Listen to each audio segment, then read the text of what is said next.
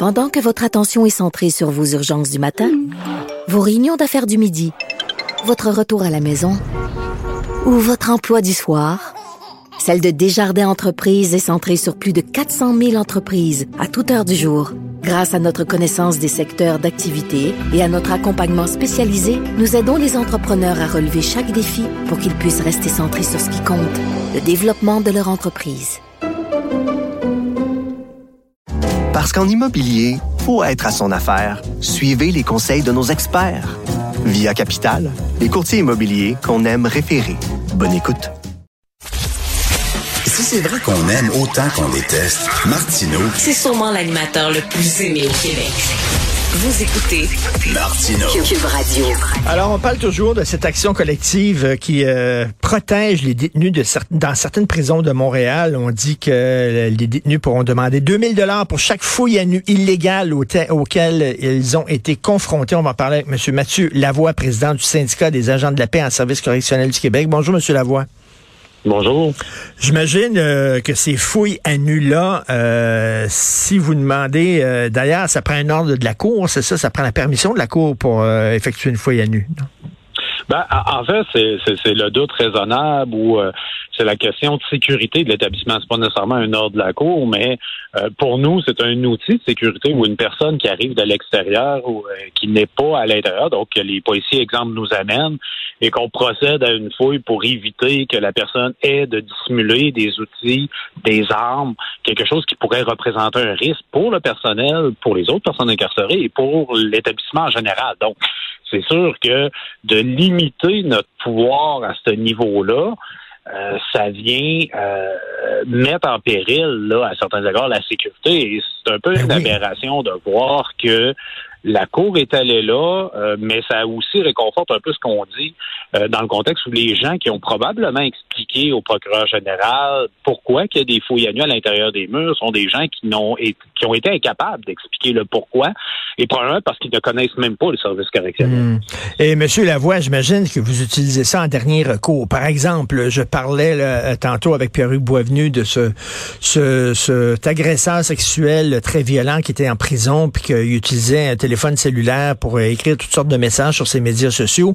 J'imagine qu'on fait des fouilles dans sa cellule pour savoir où est son cellulaire. Puis si on trouve pas le cellulaire, là, on fait une fouille à nu. Ben, et clairement, là, il y a toujours la notion de, de doute raisonnable. euh, donc, c'est ce qu'on applique, c'est ce qu'on doit appliquer.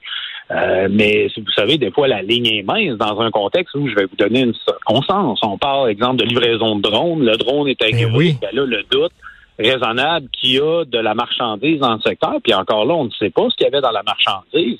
Euh, écoutez, on, on trouve de tout là, en détention. On trouve de tout sur les personnes qui, qui sont confiées à notre garde, que ce soit des couteaux en céramique, euh, que ce soit euh, des clés de menottes, que ce soit des cellulaires, euh, et des fois dans des endroits où on peut penser qu'on pourrait pas trouver de cellulaire. Mais bon, euh, clairement, Est-ce qu'il y a vraiment, est-ce qu'il y a vraiment des, des, des personnes qui peuvent cacher leur cellulaire dans leur rectum? Désolé de dire ça, mais.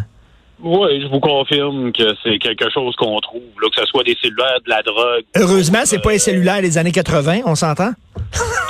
Non, c'est sûr qu'à ce moment-là, ça serait plus difficile, mais encore là, je vous dirais, euh, des fois, on trouve quand même une bonne quantité euh, dans Ah, oui. endroits là, euh, inexplorés.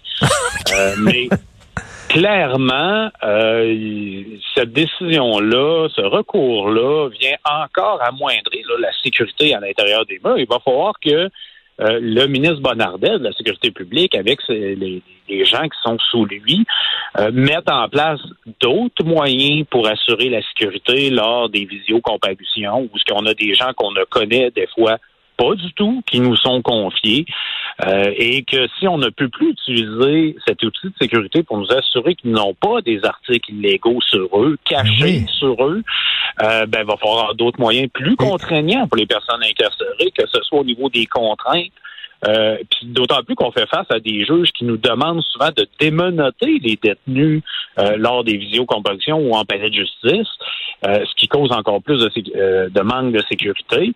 Il va falloir qu'il y ait des positions formelles de prix par les autorités pour assurer la sécurité de nos établissements et nous donner les moyens de faire notre travail. Et Monsieur Mathieu Lavoie, en terminant, est-ce que vous trouvez que cette décision-là menace un peu la sécurité des agents correctionnels?